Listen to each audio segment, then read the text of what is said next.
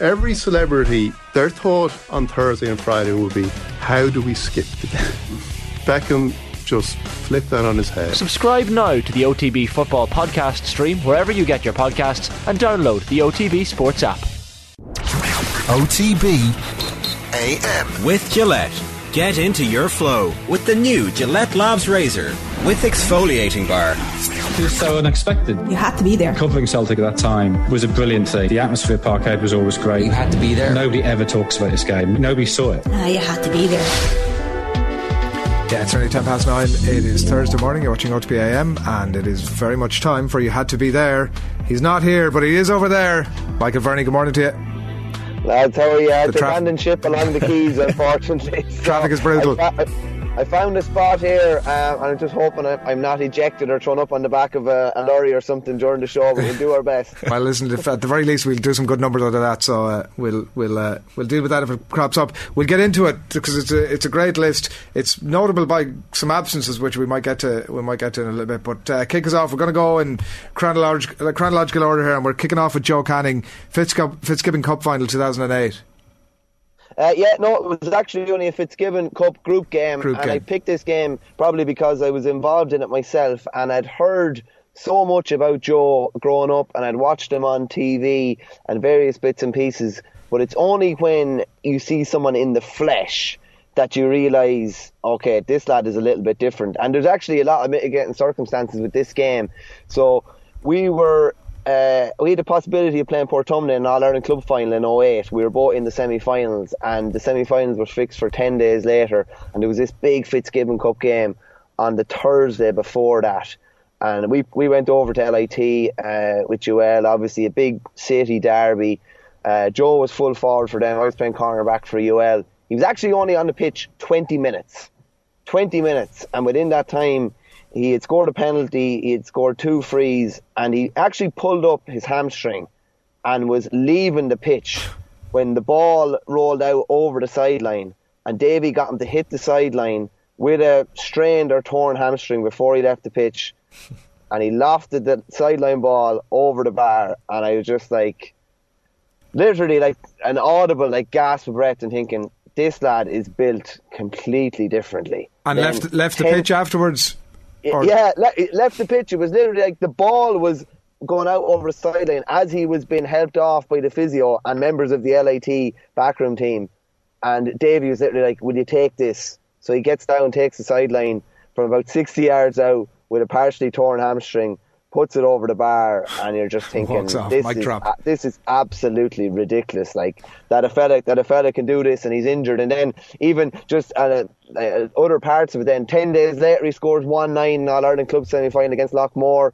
A month after that, he breaks our hearts in a club final, and then about three or four months after that. He goes to town on Cork in that famous qualifier. But it was my first insight to see up close and personal just how good. You know, you, you hear all the talk and you hear what he's done with Portumna Vocational Schools. You see him on TV and in a couple of club finals and big games, and then you see him up close and you're thinking, okay, the talk is totally warranted. This lad is going to be the next hurling superstar.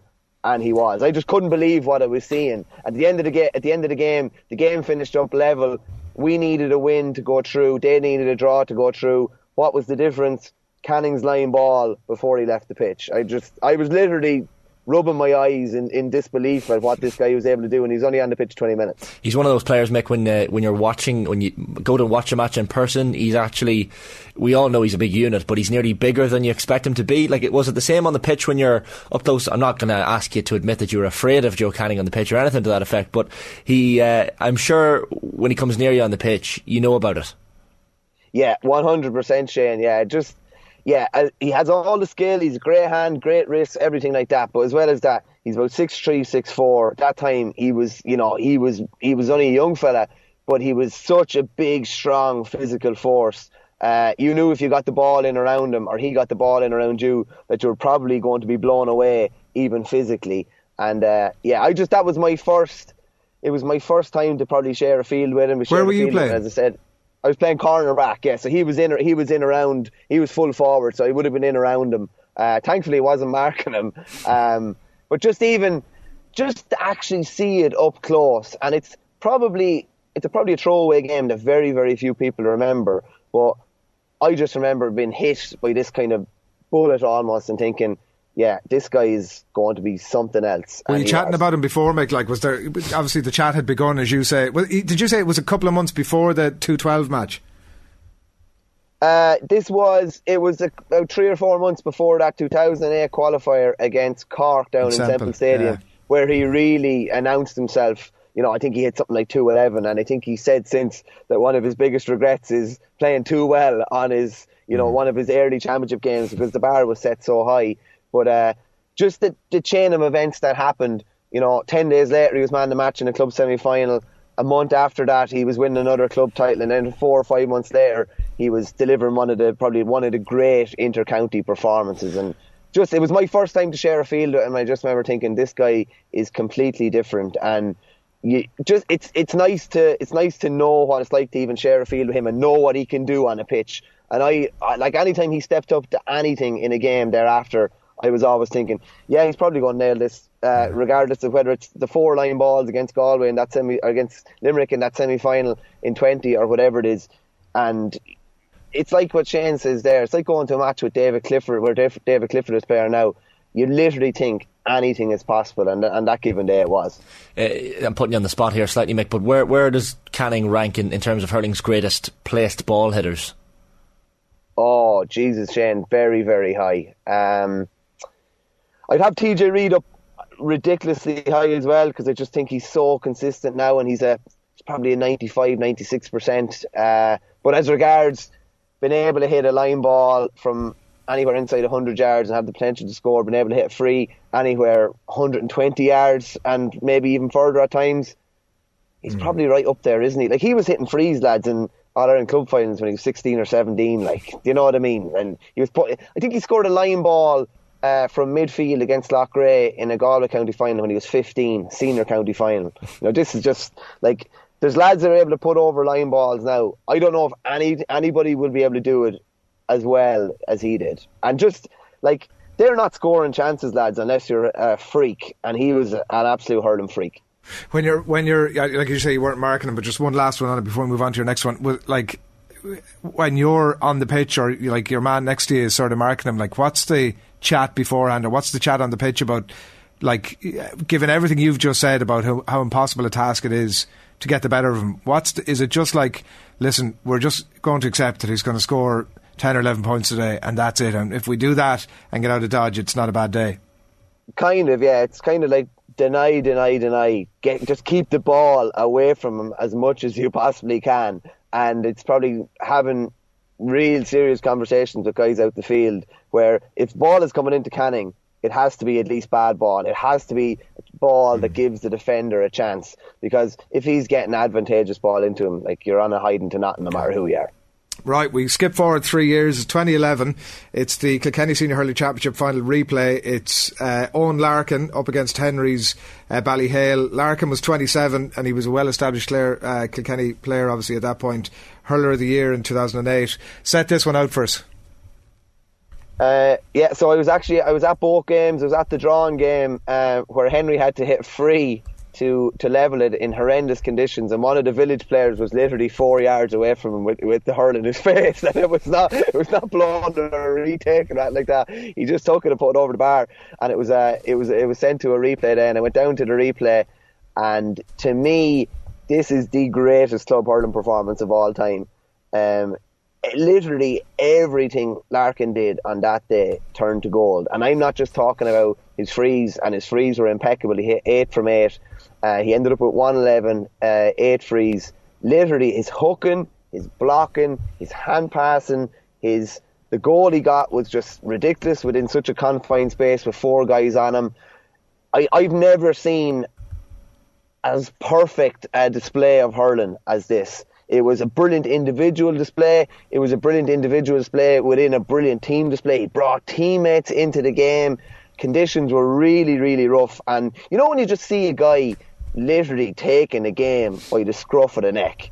He literally took the game by the scruff of the neck. And as you say there, uh, Adrian, this was a, a, a Ballyhale team with a young TJ Reid who's going to go, who's going to be one of the best players of all time. Henry, who is widely regarded as you know one of the best of all time. Cha Fitzpatrick, uh, young Richie Reid in goals. Colin Fenley, Colin Fennelly and Jackie Tyrrell actually both got sent off the same day. Um, so like the village were without their other main talisman in Jackie Tyrrell, and Larkin just grew another foot taller. He was completely unmarkable on that day, and I'd encourage anybody to go and find it on Twitter. It's on the Village's account. It's a 60 minute game, 60 minute club game, and there's four minutes of outrageous highlights from Larkin. It's literally a highlight reel of it's everything that encompasses, uh, you know, a good hurling display. It's all the scores, all the flicks. He gets back and hooks. Uh, Eoin Reid at one stage and the ball goes wide. I, I've never seen it's like you know you talk about giving a player ten out of ten. He literally did not do anything wrong. There were no, like this is Nadia Comaneci uh, s like there is no points you could take away from his performance. It was absolutely outrageous. That's the that's the stamp of a leader, isn't it? You know, when when when a team goes down to fourteen men, some players wilt and kind of curl up under the pressure, but uh, and accept defeat. But you know, when Tyrrell gets sent off in that game, Larkin obviously almost it, it almost pushes him on further, as you as you say, Mick. Yeah, the great players, I think Shane sometimes realise uh, with different scenarios in games. Okay, somebody's gone off injured I need to even rise a bit. And even like even you could say maybe Shane Walsh the other night for Kilmacud was having a, a tough evening. Paul Mannion goes off. He probably realises, okay, the pressure is on me a little more now. But the great players don't wilt under that pressure. They grow with that pressure. And definitely Larkin did that day. And it was like it was literally the same day that we're looking out uh, looking out the windows and seeing today. Real wet, miserable uh, afternoon down in Nolan Park and they're against, you know, one of the great club teams of all time and this fella just delivers a display that yeah I haven't seen I haven't seen the like of it before and I haven't seen it since and that's 11 years ago. I always go back to that is you know the greatest individual club display I've ever seen and I've stood in the same pitch as Brian Whelahan where he's done crazy things but even as good as he uh, as, as he was I'm not sure if he delivered that perfect display like Larkin did here. I remember chatting Niall Rigney about it. He was the James Stephens manager and he just said like as a manager this is literally dreamland. You're looking at a player literally just lifting the whole team up and taking them by the scruff of the neck. And everything he did seemed to give more lads around him confidence. And I'd say lads around him did things maybe that day that they haven't done or they didn't do before or since, just because of the confidence that he bred into them that day. Yeah. Like one, one eleven. Like one eleven is a scandalous individual scoreline, but then when you think about it, it's probably it's probably not even the, the you know the, the highest he's ever scored at club level. Like 111 is is remarkable individual scoring, but he's probably he's probably he was probably so used to doing that in the Kilkenny Championship as well, Mick. Yeah, he would have been. Yeah, he would have been. You know, even he broke onto the Kilkenny panel as a result of having an unbelievable year out centre forward. That was his kind of his uh, that was his statement season. I think it was in was it 04 or 05 where he was called in as a result of uh, you know when the village ended up winning the club all Ireland. And this is 111 out of 120. And lads, this is before this is before uh, you know, the last five or six years where lads are probably routinely putting that up at club level. Mm. The ball is maybe a bit lighter. Uh, you know, hurls are of a lot better standard. Lads are better conditioned probably. This was, yeah, this is absolutely outrageous tally. And uh, I I challenge anybody to find a better hurling performance in a in a club game than this. It's outrageous. Is is it a fair argument? I'm just looking at his uh, Eoin Larkin stats for Kilkenny here, and like he's got the eight All Irelands, but only two, only two All Stars. Mick, like, it, it, does that hint at a at an underrated player, perhaps at intercounty level? Oh yeah, yeah. Underrated would be the word you'd use. Um, he has a hurler year in there as well, mm. but uh, I think it's a harder year from 08, uh, the year to beat Waterford in yeah. the final. But he definitely, he definitely would have been underrated. Yeah, just because I suppose it's only natural when you have uh, in the same team JJ Delaney, Tommy Walsh, Noel Hickey, Henry Shefflin, uh, Richie Power, Eddie Brennan. Uh, but he was, yeah, I just, yeah, I just think he was unbelievable throughout his Kilkenny career. They probably haven't replaced him yet, and probably will be a while replacing him in that sense of a real dogged half forward that gets up and down the line and does that work, but can also kill you on the scoreboard as well. And just an unbelievable hand as well. Such a good hand in the air, so deceptive. That left hander that comes in behind you on the high ball, and uh, very, very hard to deal with. Great player.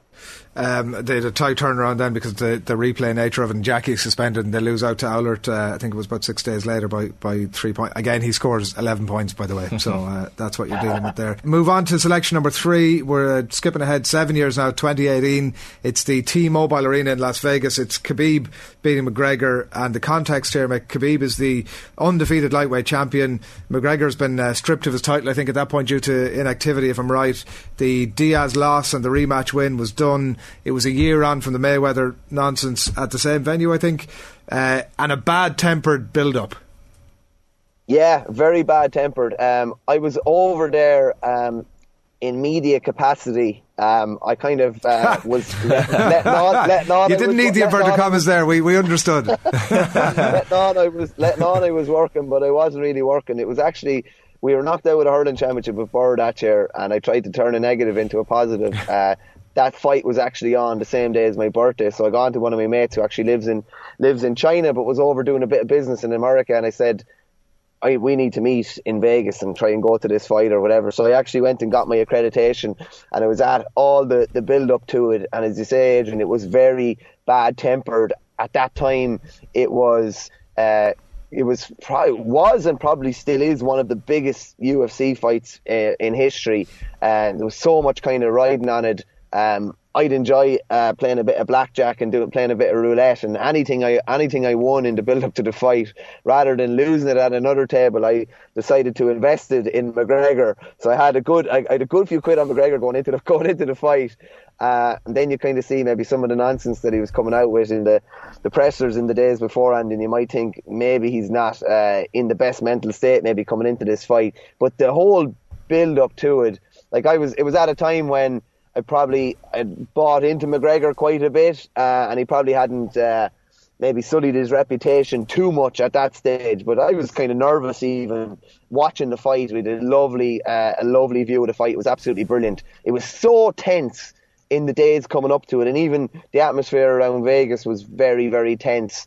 Uh, and then the fight started, and you know, Khabib delivered an absolute exhibition of just grappling and being able just to grind McGregor down and just take his striking completely out of the equation. Um, but it was just so tense during the fight.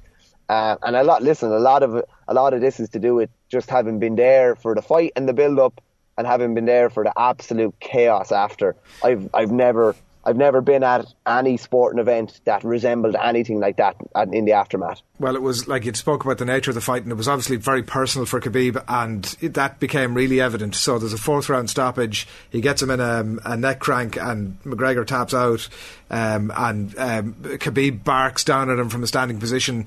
Uh, not entirely unfamiliar to Irish football fans, maybe, or Man United football fans, in a way that looks like he's saying almost, "Take that, you." Star, star, star. Uh, and he flings his mouthguard down, flings himself over the top of the o- octagon, and all hell breaks loose. Where were you sat for all that? I was sat up in, in the media centre, uh, as I said, working, doing, doing, doing, a, bit, doing, a, bit, doing a bit of work. Um, I couldn't I couldn't believe what I was seeing because, like, he's such a he's such a humble kind of soft natured fella outside of the octagon, an absolute killer inside, but so respectful and it was clear how McGregor and maybe members of his team, probably Dillon Danis in particular, had gotten that much under his skin mm. that it just caused them to completely snap. Imagine to say a guy could be that not relaxed inside the cage, but was able to stick to his game plan, do everything that you know he does best, and then nearly the second the bell was rang. Uh, maybe there's a few people shouting bits and pieces at him, and he throws his mouth guard and just goes with like flying kung fu kick in the direction of Dillon Danis, and uh, I know John Kavanagh wasn't too far away. And it was just absolute chaos, absolute chaos. They probably didn't have enough security guards there on the night. Uh, it was just madness in the few minutes thereafter, and then we were all trying to get down to the media scrum, to the media tent after, just to see exactly what would happen there. And we were probably waiting about an hour, and Khabib came in and just delivered kind of a speech for about four and a half minutes, and there was no questions asked or anything like that. He said what he had to say, and he left. Um, and I remember a lot of people getting on to me after because they knew I was over there and just saying, you know, mind yourself or stay safe or whatever. And I remember being at um, some sort of a vodka launch or something the day before, one of the big vodka companies that, that sponsors them. And I just remember getting a picture with these two models and uh, I just put up a picture maybe the next day and says uh, on Facebook was like, uh, "No need to worry, lads. I'm in sa- I'm in safe hands." And it was just, yeah, it was just everything about it was just a bit mad. That, like it kind of, and there was a weird vibe around the the strip in Vegas that night. A real weird, dangerous, kind of violent vibe about it. Um, I've never been, you know, at a soccer game in Galatasaray or anything like that where there's, you know, where there's that kind of uh, violent could be that violent vibe to it. It was uh, such a strange thing to be involved in, but something that I definitely look back on with uh, with great memories. I have to say, it was it's it's one of those you had to be there moments.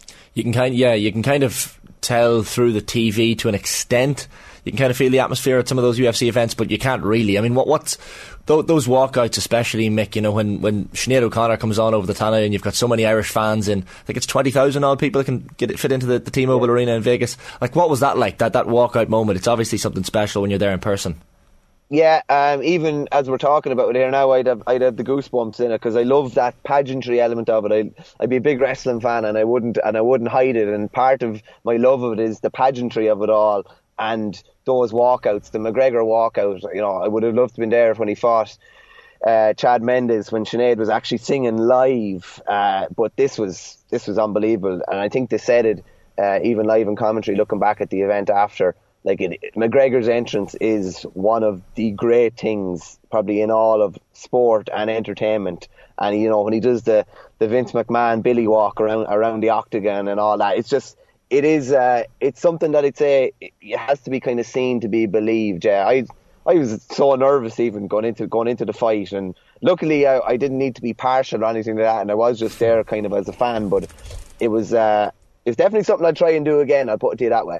Yeah, um, right, and from one, obviously, as you say, uh, we've gotten to know McGregor a little bit, uh, a little bit more in the meantime, and uh, a lot of things to not like about him. So, from one person that we, uh, sorry, I definitely struggle to get behind, to another that uh, the entire country is uh, very much behind and really stole the headline. So, I'll paint a bit of the picture, making you take it up again. it's Rachel Blackmore. It's A Plus Cheltenham in the Gold Cup this year. Um, the context here, she'd been doing some brilliant stuff, big wins, honeysuckle A Plus Tard, uh, Envoi Allen over previous years. She'd an Aintree Grand National under her belt, top jockey at Cheltenham last year, um, and had done well even on Honeysuckle at Cheltenham that week. But no female jockey had ever won the Cheltenham Gold Cup. That and the disappointment of having some come so close in 2021. Yeah, uh, I suppose that's a lot of it, Adrian, is how much she'd achieved the year before. Uh, I wasn't at Cheltenham the year before. There was no Irish media mm. at Cheltenham the year before. She'd had six winners first ever female rider to win the champion hurdle, first female rider to be crowned champion jockey uh, at Cheltenham. But she will even say herself after that, you know, there was a little asterisk beside that Cheltenham because she was so disappointed. Whether it was uh, picking the wrong horse in the Ch- in the Cheltenham Gold Cup, she stayed on A Plus Tard in 2021 uh, and gave up the ride in Minella Indo, and Jack Kennedy ended up winning the race. And there was maybe a bit of regret of maybe um, letting uh, letting Minella Indo get a bit too far away from her and not being able to uh, reel him back in in 2021. And for that 2022 Gold Cup, I remember I actually went out and stood uh, infield on the track with uh, Philip Quinn in the Daily Mail at the final fence. And you kind of you can't really hear the commentary when you're in there. You're just seeing what you're seeing from fence to fence. And we were looking at the second last jump and you're thinking she's probably a bit out of contention here. And then mm. all of a sudden, between the second last fence and the last fence, all of a sudden Rachel takes it up, and you're just thinking, I'm thinking, I'm standing beside the last fence here. Had my phone out, usually wouldn't take any video or pictures or anything like that. But I have a lovely video of A Plus jumping the last fence with with Rachel, and you can just see it. And she's just gone on, and she goes on, and she wins the Gold Cup by the guts of about 20 lengths, and everything she had achieved until that point as I said, first lady rider to win the champion hurdle, first lady rider to win the Aintree uh, Grand National. But this is another step up again, and it's not that it was a demon or anything inside of her, but it was her exercising maybe something or just you know getting back a moment maybe that she thought she had lost from the year before and going on to be uh, a Cheltenham Gold Cup winner it was unbelievable to be there. And just to see her star go even further into the stratosphere Yeah, it's, I remember watching this race at home in, in, in the pub, Mick, and, like I guess the fact that it was a reversal of the previous year when Minella Indo won as well, uh, and then the fact, as you say, that it was so dominant. Um, that she pushed on from that final fence and, and won by what it was a 15 or 20 lengths, as you say. Uh, the dominance of it was probably the surprising aspect. Yeah, um, it wasn't, you know, maybe a classic horse race or a classic uh, piece of jockeyship where you're thinking, you know, they get up and win by a head like that famous uh, AP McCoy ride in Wichita Lineman at the in, in Cheltenham where he's literally cajoling and whatever. This was just Rachel absolutely oozing class, and just to see the just to see the aftermath of it. Like we walked back, myself and Philip Quinn walked back uh, up the chute, like literally behind Rachel, and just to see what it meant to everybody and how she uh, how she probably just captured every, everybody's hearts and just to be there for a part of history. And uh, I think it's important to stay following uh, her career over the next while. Like she's just re you know she's rewritten the history books uh, in so many ways already and I'm sure she will continue to do so. But like to me the six winners at Cheltenham the year year before were unbelievable. But this is again this is the cream of the crop. Every jockey the two races that a jockey grows up wanting to win, a jump jockey, are the Aintree National and the Cheltenham Gold Cup. And she did it, and she did it in such dominant fashion as well there's um, a real Forrest Gump quality emerging here, Mick, between being on the pitch like with Joe Canning and then you're in the media centre for the McGregor fight and now you're like coming up the chute behind the behind the winning out Gold Cup winner and but at the finish line it's uh, there's definitely a pattern here. Um, but yeah, look, an incredible incredible thing as you say, like coming you know two from home and it's the you know, Minella Indo looks like you know he's heading for home and that's that's the way it's going to go. But as Shane said, like a really dominant win in the end. Let's move on to your final pick. It's um, another very recent one, obviously, if we're going chronologically, it's the All Ireland hurling final this year, but specifically Gearóid Hegarty, uh, for um, Hegarty for Limerick. Yeah, um, similar to Eoin Larkin's display for the village in 2011. Um, like I would put this uh, inter-county performance up against any other inter-county performance I've ever seen. Here's a guy who has, in the previous two All Irelands, he scored seven points in 2020 from play. He scored 2 2 in 2021. And you're just thinking, how can he top those two displays? Mm-hmm. And he goes and does it. And it's it's a it's similar situation to Larkin as well. Needs really like most at this time. Cian Lynch is Cian Lynch is not on the pitch. They're two time hurler of the year, a player who um, creates probably so many opportunities for Hegarty, and this guy just like he's a big guy at six foot five already, but he just stands even taller again. Um, and you knew after about three or four minutes, once he once he beautifully flicked up that ball for himself and scored one of the probably the best goals we've probably seen in All Ireland final, past one of the best goalkeepers of all Class. time in Eoin Murphy. Yeah, like just outrageous top corner, top corner finish, literally, you know, a goal that could not be saved. He finished with one five on the day, again, for me, it's probably as a defender, I probably appreciate the work and the graft even more so than the scores. Um, he was back at his own 21 at different stages. We'll never get the GPS stats from these elite teams, maybe until someone does a book at some stage, maybe down the line. But like he must have been, he must have been covering close to about 15k that day, and literally he did not probably tire until I'd say the 75th minute. He probably tired in the last minute, but up until that point, he was literally flawless. And he was there's a couple of times he got a ball at one stage in the second half, and Limerick really needed a score. And David Blanchfield, who did well when he came on on him, actually came, comes to tackle him, and Hegarty literally just throws him to the ground. This is a guy who's gone. You know, he had been running running hard for probably 72 or 73 minutes before that and he lofts the ball over from about 100 yards, and you're just thinking, this is an absolute force of nature on this day, literally an unstoppable force. And Limerick needed a performance like that from one of their key men to get over the line because they were pushed to within a pin of their collar. When you're thinking about all the pressure, three in a row, all the pressure, he'd had a poor semi final. Can he deliver anything like the previous two final displays? And he goes out and, you know, deliver something like that. It was what it was. Yeah, it was probably the best inter-county display I've seen in person. Definitely the best All Ireland final display I've seen in person. It was one one for the purists as well, making that you know you mentioned the early goal, but I think he gets Limerick's last point of the game as well. So as you say, he's going from minute one to the last minute, and nice circular excuse me, a nice circular feel to it to a masterful performance when you can lob over the last point of the game for the team as well. Yeah, exactly, and it just you know yourself where a lad could score, a lad or a lady could score five or six in the first half, and you could end up getting man of the match or player of the match, but you know, to be able to deliver that consistent display over like an inter-county hurling game is 80 minutes now realistically between injury time in the first half, injury time in the second half, and to be literally on point and at your best and as close to flawless as possible from minute one to minute 80. And like I don't recall, I've looked back at it since. I don't really remember making a mistake. He, you know, people would have said that you know his tackling maybe was. Uh, a bit borderline at different stages. He didn't give away a free in the All Ireland final. He scored one five. He set up loads of other attacks. He grafted. He worked.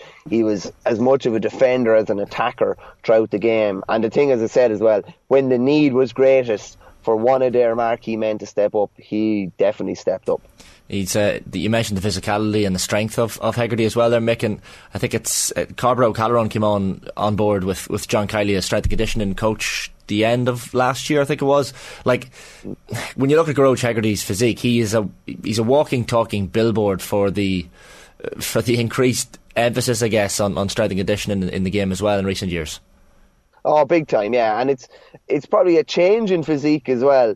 Uh, bulk would have been seen as being very important. Maybe you know, even you know, if you look at the Armagh uh, Armagh footballers from 2002, all big lads, big kind of musty fellas. Whereas the physique of hurlers and footballers has probably changed a good bit there. You need to be uh, probably a bit leaner. You don't need to be carrying that bulk as much because you need to be getting around the pitch. So it's a it's a kind of a happy marriage between being able, being able to get around the pitch and having that athleticism but also having the power to be able to break a tackle, to be able to deliver a hit. So Hegarty to me is probably the prototype of a guy like that. And yeah, just to imagine, imagine to say he's you know he's delivered three fourteen from play in three All Ireland finals and capped with that one five uh, only a couple of months ago. And just to see it and just to see a lad who was so on point, so on his game. And I remember Cian Lynch saying after I was chatting to him the next morning, he just said, I was looking at uh, Gearóid in the warm up and he just looked so loose. And he was going around doing flicks and mm. doing things like you do out in the garden. And that's just such a good sign.